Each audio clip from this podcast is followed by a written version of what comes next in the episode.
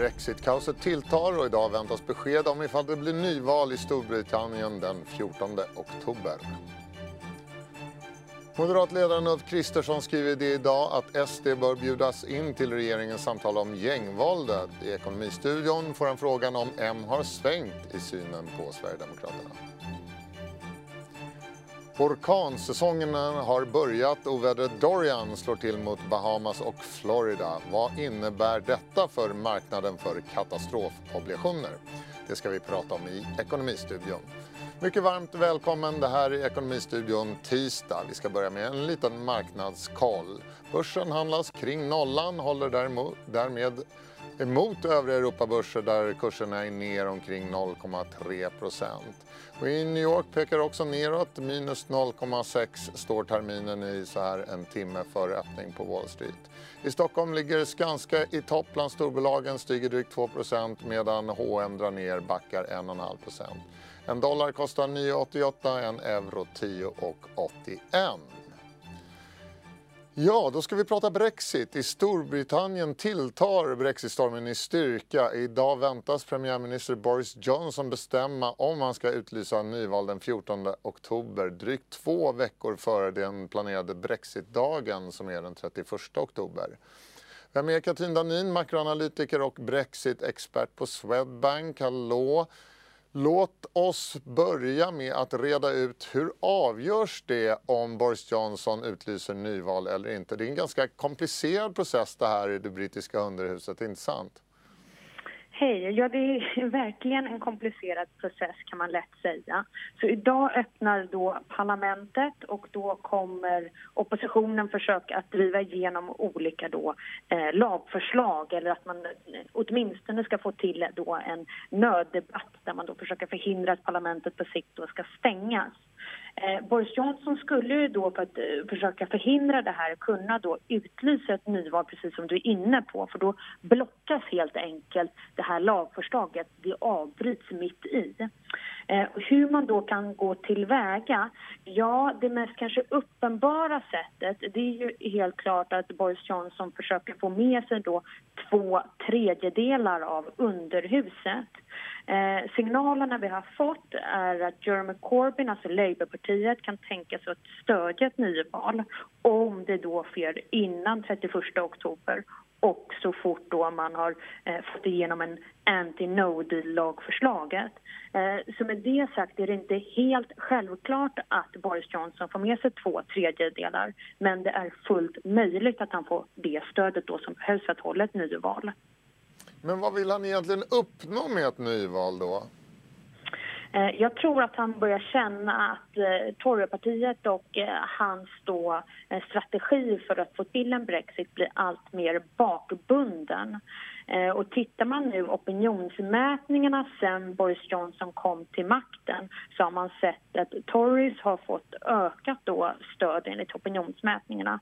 Samtidigt som man har sett att Brexitpartiet som kanske var den största konkurrenten vad det gäller Brexitfrågan har backat i motsvarande grad.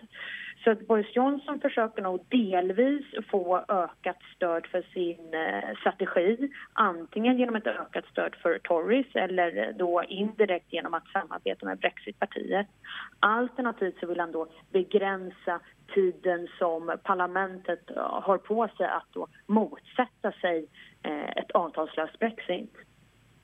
Om det då inte blir ett nyval, om man inte får med sig parlamentet på det, innebär det då att parlamentet i så fall kan blockera ett avtalslöst utträde den 31 oktober? Ja, riktigt så enkelt är det inte, för det är ju fortfarande, precis som du inledde med, ganska komplicerad process.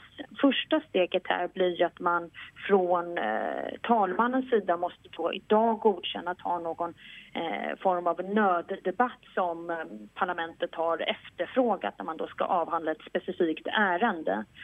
Och det här ärendet avser då att vara då att inte man ska stänga ner parlamentet, det som alltså Boris Johnson har bett om, och att man också på sikt då ska försöka då bakbinda regeringen och därmed också försöka få till då en förlängning. Så man försöker begränsa utrymmet som Boris Johnson har.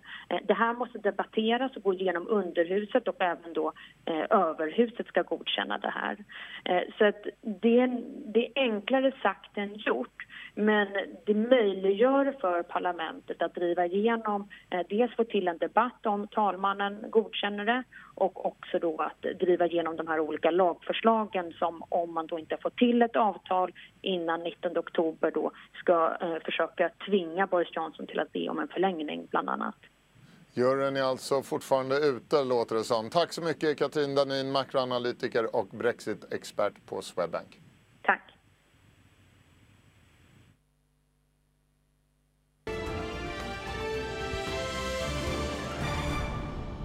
Ja, det händer mycket just nu på makroplanet. Brexit-oro i Storbritannien och två viktiga räntebesked väntar den närmaste tiden. Det finns en hel del att prata med fondförvaltaren Nicola Mai på PIMCO om. Nicola, welcome to the show. So what's your view on the current development in the UK and the talk about an election? Yeah, so we think and have been thinking for some time that an election is quite likely. I would say that the latest developments tend to confirm that. I mean, this week will be quite a critical week. Today, we will have a vote in Parliament that essentially to decide whether Parliament should take control of the Brexit process and whether there should be a vote to potentially have an extension of the current Brexit deadline of the end of October, which Boris Johnson is opposed to. If this vote goes through, then there might be a vote on the extension tomorrow. So if Boris Johnson loses this vote and Parliament takes control, which is a clear possibility, then Boris Johnson will most likely, is quite likely to call an election. I think either way, you know, the contrast between the PM views and the Parliament's views are such that an election this month at some point is or over the next couple of months is quite likely. So what will happen then if there is an election? Will there still be a hard Brexit on October 31st or what? Well, I would say that uncertainty has clearly risen. I would say that if there is an election, a hard Brexit can still be avoided. So there could be an election before the deadline. And then there could be some time for the new government, which could be led by Boris Johnson, to find a deal of some kind with the EU, or the election could be after the deadline and there could be an extension. I mean, to be honest, the pathways are multiple. It's very hard to have any precise view on this, but I would say that while the risk of no deal has risen, it is not a done deal in any way. And even with an election, you could have a caretaker government, for example, if the election is after the deadline that enforces an extension and so on. So, it's not, no deal is not a given at all. So how do you assess the probability today of a hard Brexit on October 31st? Is it bigger or smaller than 50%, say? I would say it's smaller. I think there is a good chance that the Parliament takes control of the situation, that an extension somehow is forced by Parliament. Alternatively, there could be a no-confidence vote in the government, and you could have again a caretaker government, implementing an extension. But so I think it's less than 50%. But we have to recognize that the tail risk is not insignificant. So. We don't have very strong positions at the moment, given the uncertainty. We're not taking very strong views in UK markets. Okay, so let's talk a little bit about Sweden then. The Riksbank Rate Committee is meeting this week. What do you think are the biggest issues facing them? Well, Sweden is a very open, export-levered economy. And with the slowdown in global trade that we've seen, it's not very surprising to see a significant weakening in Swedish growth. You're seeing it in the GDP numbers, but you're also seeing it in the labor market. You're starting to seeing some signs that employment is slowing and weakening. So that's obviously a very important issue. You know, core inflation has held up okay, partly because of the recent weakness of the krona. But if you look at inflation expectations in surveys, they've actually been coming down. And so, you know, I would say that alongside that, central banks globally have clearly shifted in a much more dovish direction. So I would say that all of this would point to a more dovish Riksbank stance as we look forward. At the same time, a lot of people here are worrying about the faith of the krona and its weakness. Should they be? You know, we don't have a very strong view on the krona at the moment. I think the Riksbank will turn more dovish, which should be, you know, potentially could be a source of further weakness for the currency. You know, but against that, valuation-wise, the currency looks quite cheap. So we don't have a very strong kind of view on that right now. I would say that at the margin, you know, the weaker krona should be helping, you know, the very export-lever Swedish economy. You know, against that, obviously, you know, there is some adverse impact on consumers that feel, you know, a bit of squeeze on their purchasing power. But I think all in all, you know, a weak krona is probably of help in the current environment to the economy. And the rising number of analysts here are also asking for fiscal stimulus. What's your view on that? I think fiscal stimulus is something that would be very beneficial globally, not just in Sweden. I mean, places like Germany, for example, where domestic demand has been too depressed, you know, relative to its potential, partly because of the fiscal discipline and the fact that the government is not really willing to use its resources. But not just in Germany, I would say in Sweden also, in a lot of places, fiscal policy should probably be a more active tool, you know, to be used alongside monetary policy that is getting exhausted in terms of the bullets it has. But I think the political willingness remains a key constraint.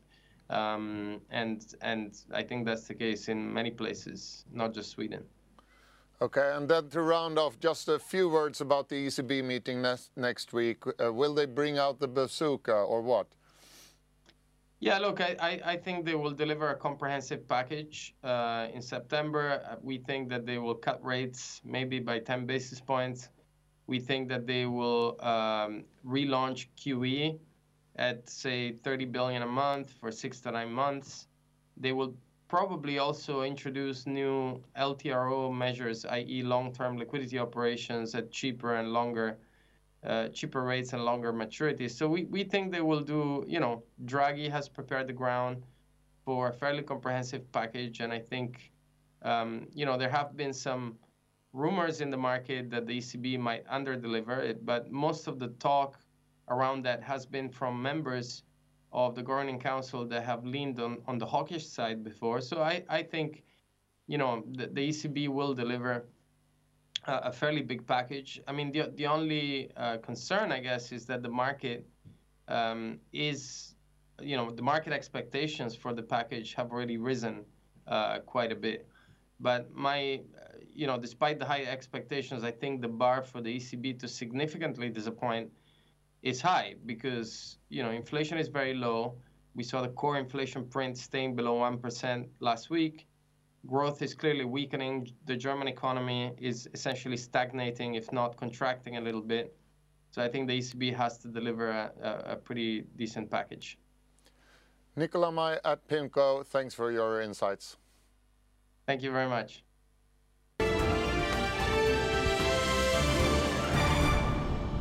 Vi byter ämne. Nu blir det väder i ekonomistudion, eller snarare oväder. Orkanen Dorian har slagit till mot Bahamas och närmar sig nu Florida som stålsätter sig för stora skador på liv och egendom. Och vi har fått in en gäst i studion, Robert Lindblom, vd för Entropics Asset Management. Välkommen hit. Tack så mycket. Vi ska prata lite om cat bonds, catastrophe bonds, du och jag. Mm. Vad är det egentligen? Det är ganska enkelt. Det är en företagsobligation där kreditrisken är utbytt mot en återförsäkringsrisk kopplad mot naturkatastrofer. I övrigt är det liknande instrument som löper på 3 till 5 år och betalar en kupongränta. Och vem ställer ut de här och vem köper dem? Utställare är typiskt de stora globala återförsäkringsbolagen. Munich Re, Swiss Re, den typen av bolag. Ja, det är försäkring i tredje led. Så att först har du ett direktförsäkringsbolag som säljer försäkring till konsument. Sen när försäkringsbolaget behöver försäkra sig så går de till återförsäkringsbolag. Och när återförsäkringsbolagen har tillräckligt mycket risker i böckerna så går de till kapitalmarknaden. Och där är cat bonds ett instrument då som försäkrar återförsäkringsbolag mot lågfrekventa men stora försäkringshändelser. Och volymerna på den här marknaden har ju vuxit väldigt snabbt. Jag tror du har med en graf, vi kanske kan lägga på den. Vi ser. Vad beror det på att ja, där har vi den. Mm. Det har vuxit väldigt dramatiskt. Det fanns knappt 1997 och idag 20 år drygt senare så talar vi om, vad är det här? Det är $40 miljarder i volymer. Mm. Vad beror det på att det har vuxit så snabbt? Är det för att antalet katastrofer har ökat eller bara för att efterfrågan på den här typen av instrument har ökat? Ja. Världen är relativt oförsäkrad mot naturkatastrofer. Det är bara en tredjedel av de ekonomiska skadorna på grund av naturkatastrofer som är försäkrade. Så att cat bonds möjliggör för fler människor att få försäkringsskydd mot stora naturkatastrofer. Och det vi har sett sedan 2017 som var det hittills värsta året för återförsäkringsbranschen med 3 stora orkaner som gick in i USA, så har marknaden vuxit med ungefär 30%. Det som händer också inom cat bond-marknaden är att det kommer in nya risker och nya geografier. Och vi har sett att Sydamerika nu har kommit in som en geografi. Och vi har också sett pandemiobligationer som täcker de fattigaste människorna i världen mot pandemiutbrott. Och vi har också sett i välutvecklade försäkringsländer som USA, där det också finns underförsäkring inom vissa områden, att vi har fått den första obligationen som täcker amerikanska husägare mot nederbörd på grund av, orkaner. Så man kan säga att marknaden växer därför att antalet tillämpningsområden, eller vad man ska kalla det för, växer helt enkelt. Ja, och det här drivs ju dels av att vi har klimatförändringar över tid. Vi har också en urbanisering, vilket gör att vi får en högre densitet på ekonomiska värden på ett ställe. Och den allmänna ekonomiska tillväxten. Vi kanske ska prata lite om avkastningen på de här obligationerna också. Mm. Jag tror vi har en graf på det också. Kanske kan lägga på den. Vad är det vi ser här? Den totala utestående marknaden är $40 miljarder per år. Och den betalar ungefär $3 miljarder per år till obligationsinnehavarna för att de bär risken då att behöva betala ut pengar vid katastrofer. Och det är en räntesats på någonstans kring 8% eller någonting sånt, om jag inte räknar fel. Precis. Det är ganska högt om man jämför med statslåneräntan som ju är under 0%. Den är ju en katastrof i sig. Och den förväntade genomsnittliga försäkringsskadan på den utestående cat bond-marknaden är ungefär 2%. Eller strax under $1 miljard per år i dollar. Just det. Och det gör att den förväntade, så att säga, avkastningen ligger runt 6% i dollar efter skador per år. Ja, för det man ersätter i skador, det dras av från avkastningen så att säga. Ja. Så det är det som blir kvar, det är den här marginalen som vi ser här. Den är ju lite lägre då, den är 6% ungefär. Ja, ungefär. Mm. Och vad händer nu med det här? Du var inne på den globala uppvärmningen och sådana saker. Vad händer nu med den här marknaden om man tror på att det blir kraftigare och större oväder och sådana saker? Hur påverkas avkastningen? Hur påverkas premierna? Försäkringsbranschen är bra på att prissätta risker och det har man ju alltid varit.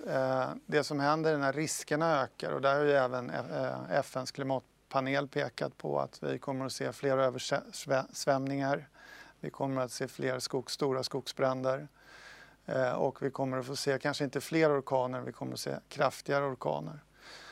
Och det här i kombination med urbaniseringen och välfärdstillväxten gör att behovet av det här tillgångslaget kommer att öka. Och redan idag är ju så att säga en stor del av världen väldigt underförsäkrad. Så att vad vi försöker göra är att vi mobiliserar ju kapital för att de här människorna ska få ett försäkringsskydd. Du förvaltar en fond som köper den här typen av obligationer. Hur gör ni i er urvalsprocess? Vad köper ni? Vad köper ni inte? Det måste vara väldigt svårt att bedöma hur riskerna ser ut i olika typer av cat bonds. Det är lättare än vad man tror att bedöma risken för naturkatastrofer och skador vid naturkatastrofer. För oss handlar det om att ta reda på vilka typer av byggnader som försäkringsbolagen har i sina försäkringsportföljer, vad det är för byggklasser, var de ligger och vad de tål för typ av vindstyrkor och vad det finns för avrinningssystem för vatten och liknande. Och sen sannolikheten att de träffas av en orkan. Så det är relativt enklare än vad man tror att bedöma risken på en obligation. Om man tänker sig nu att jag bor i Florida, jag har ett hus, jag försäkrar det mot orkanskador. Nu kommer den här Dorian flygande här från Bahamas. Vad händer då så att säga om jag får en skada? Jag går och ringer mitt försäkringsbolag. Ja. Vad gör de? De ringer dig sen och vill ha pengar. Ja. Du har kunnat få den här försäkringen därför att kapitalmarknaden också är med och ställer upp med riskkapital mot den här typen av händelser. Och blir det en tillräckligt stor skada som skadar tillräckligt många husägare, då kommer återförsäkringsbolagen i spel och ska ersätta direktförsäkringsbolagen. Och blir det en ännu större skada så kommer kapitalmarknaden i spel. Och det som händer i vår portfölj då, det är att obligationer betalar ut så att du ytterst kan få ersättning för den här skadan som du har fått på ditt hem då. Och hur mycket måste ni så att säga, hur stor del av er avkastning går bort, försvinner varje år på grund av skador skulle du säga? Den förväntade så att säga, genomsnittliga skadan är ungefär 2%. Mm. Och det är därför det håller så att säga? Ja, sen är det en stor volatilitet i skadutfallen. När du går in i ett år så statistiskt då så förväntar du dig inga skador under det året. Utan skadorna kommer då mer sällan och är ofta större då än de här 2%. Men de flesta åren är skadefria. Intressant ämne. Robert Lindblom, vd för Entropics Asset Management. Varmt tack för att du kom hit. Tack så mycket. Ja, vi ska gå vidare. Moderatledaren Ulf Kristersson skriver i DI idag att även SD bör bjudas in till regeringens diskussioner om hur gängvåldet ska bekämpas. Jag träffade honom för ett samtal om Moderaternas syn på SD och om den har förändrats. Ja, framförallt skriver jag att nu är det samling till handling som gäller. Jag är rätt trött på alla de här ständiga samtalen med kaffe och massariner som inte leder någon vart. Jag sa i mitt tal häromdagen att jag vill ha att vi samlas kring att verkligen göra saker emot gängkriminaliteten. Ändra lagar, tillföra resurser, visa krafttag. Det tror jag svenska folket förväntar sig. Och då vill jag att alla de partier som ser det behovet och vill hjälpas åt ska göra det. Då börjar man inte med att stänga ute ett parti som representerar typ 17% av svenska folket. Men regeringens motivering är ju att man inte delar värdegrund med SD. Delar ni värdegrund med SD? Det där är ju bara trams. Alltså det där är ju ett svepskäl. De är besatta av Sverigedemokraterna för deras regeringsbildning handlar bara om Sverigedemokraterna. Jag tycker att de partier som nu ser sanningen i vitögat, att vi har stora problem i Sverige, låt oss ändra de lagar som gör att de gängkriminella idag kan härja fritt, borde hjälpas åt. Och sen får de partier som inte vill göra någonting svara för varför de inte vill det. I somras åt Ebba Busch lunch med Jimmy Åkesson. Det var stor uppmärksamhet kring det. Du sa då att du inte ville äta lunch med honom. Men igår i Dagens Nyheter så säger du att du kan tänka dig privata möten eller enskilda möten med Jimmy Åkesson. Inte det en omsvängning? Nej, verkligen inte. Jag sa, låt oss lösa konkreta, stora sakproblem i Sverige. Att äta planlösa luncher tror jag inte löser några problem alls. Att samtala med varandra för att landa i slutsatser som förbättrar Sverige, det löser problem. Så att jag har absolut inget emot att prata varken med Sverigedemokrater eller Socialdemokrater om att stoppa den grova gängkriminaliteten. Men att äta allmänna artighetsluncher med varandra rent symboliskt, det har jag väl ingen som helst nytta av. Så att, låt oss prata riktig politik istället. Och de som vill ungefär samma sak borde säga, vi vill ungefär samma sak, låt oss göra någonting av det också. Men är det uteslutet att du i framtiden bildar en regering, stöd på SD men till och med SD i regeringen? Jag sa efter förra valet att jag är beredd att bilda en borgerlig regering som för borgerlig politik och vill pröva om det i riksdagen finns en majoritet för det. det trodde jag då att det skulle ha funnits. För ungefär 60% av väljarna röstade på regeringsalternativ som inte var socialdemokratiska. Nästa val får visa vad nästa val visar. Väljarna kan vara säkra på en sak. Jag kommer gå till val nästa gång på att bilda en borgerlig regering som för borgerlig politik. Och sen får andra partier bestämma vad de vill ha. Ulf Kristersson och jag fortsatte sedan samtalet och pratade om den nya bankskatt som regeringen väntas föreslå i budgeten. Jag förstår att det är enkelt att använda banker som ett slagträ för att dra in pengar. Det är ju ganska enkelt, det förstår jag också. Det går ingen nöd på våra banker, så jag tänker inte försvara bankernas allmänna ekonomi. Däremot tror jag att det är feltänkt att varje gång man behöver satsa pengar på något som är viktigt i Sverige, alltså viktigt på riktigt, polisen, försvaret, då krävs det nya skattehöjningar för att finansiera det. Det är feltänkt. Det hade varit hur enkelt som helst för regeringen att prioritera om 5 miljarder kronor, ta bort sånt som är rent meningslöst eller i varje fall onödigt och lägga de pengarna på försvaret istället. Så jag tycker bara att den här idén att så fort man ska göra någonting nytt, då ska man alltid höja en skatt, den är feltänkt. Men konkret, om du skulle få bestämma, hur skulle du vilja finansiera försvarets utbyggnad? Ja, det är hur enkelt som helst. Familjevecka, friår, byggsubventioner. Det vore inga problem att se till att staten har råd att betala för statens mest grundläggande uppgifter om staten låter bli att göra ett antal andra saker som inte ens är viktiga. Vad tycker du generellt om den här idén att öronmärka vissa skatteintäkter till vissa delar av de offentliga utgifterna? Ja, det är inte så de gör. De låtsas det, men det här är pengar som går rätt in i det svarta hålet. Så det är absolut inte. De öronmärker inga pengar överhuvudtaget. De passar på att införa en extra skatt när de tvingas ge vika för det faktum att det fanns en riksdagsmajoritet som ville ha ett starkare försvar. Regeringen skapar ju stor kalabalik här i våras genom att motsätta sig den majoriteten som ville stärka försvaret. Och nu har de tvingats ge sig och då passar de på att höja en skatt istället. Ulf Kristersson där om bankskatten lite tidigare idag. Vi har kunnat komma fram till sista raden och idag blir det ingen siffra. Istället ska vi ta oss 25 år tillbaka i tiden till Dagens Industri lördagen den 3 september 1994. Då såg tidningen ut så här och toppades av en exklusiv intervju med riksbankschefen Urban Bäckström som berättade varför han chockhöjde räntan några veckor tidigare. Intervjun skrevs av ingen mindre än Mattias Sundling idag på Danske Bank och en återkommande gäst i DI-TV. Vi hittar också i det exemplaret av DI att statsskuldväxelräntan 6 månader på den tiden var 8,12%. Idag är samma ränta negativ.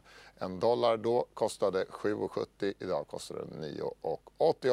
Och så här såg den hetaste tech-prylen ut på den tiden.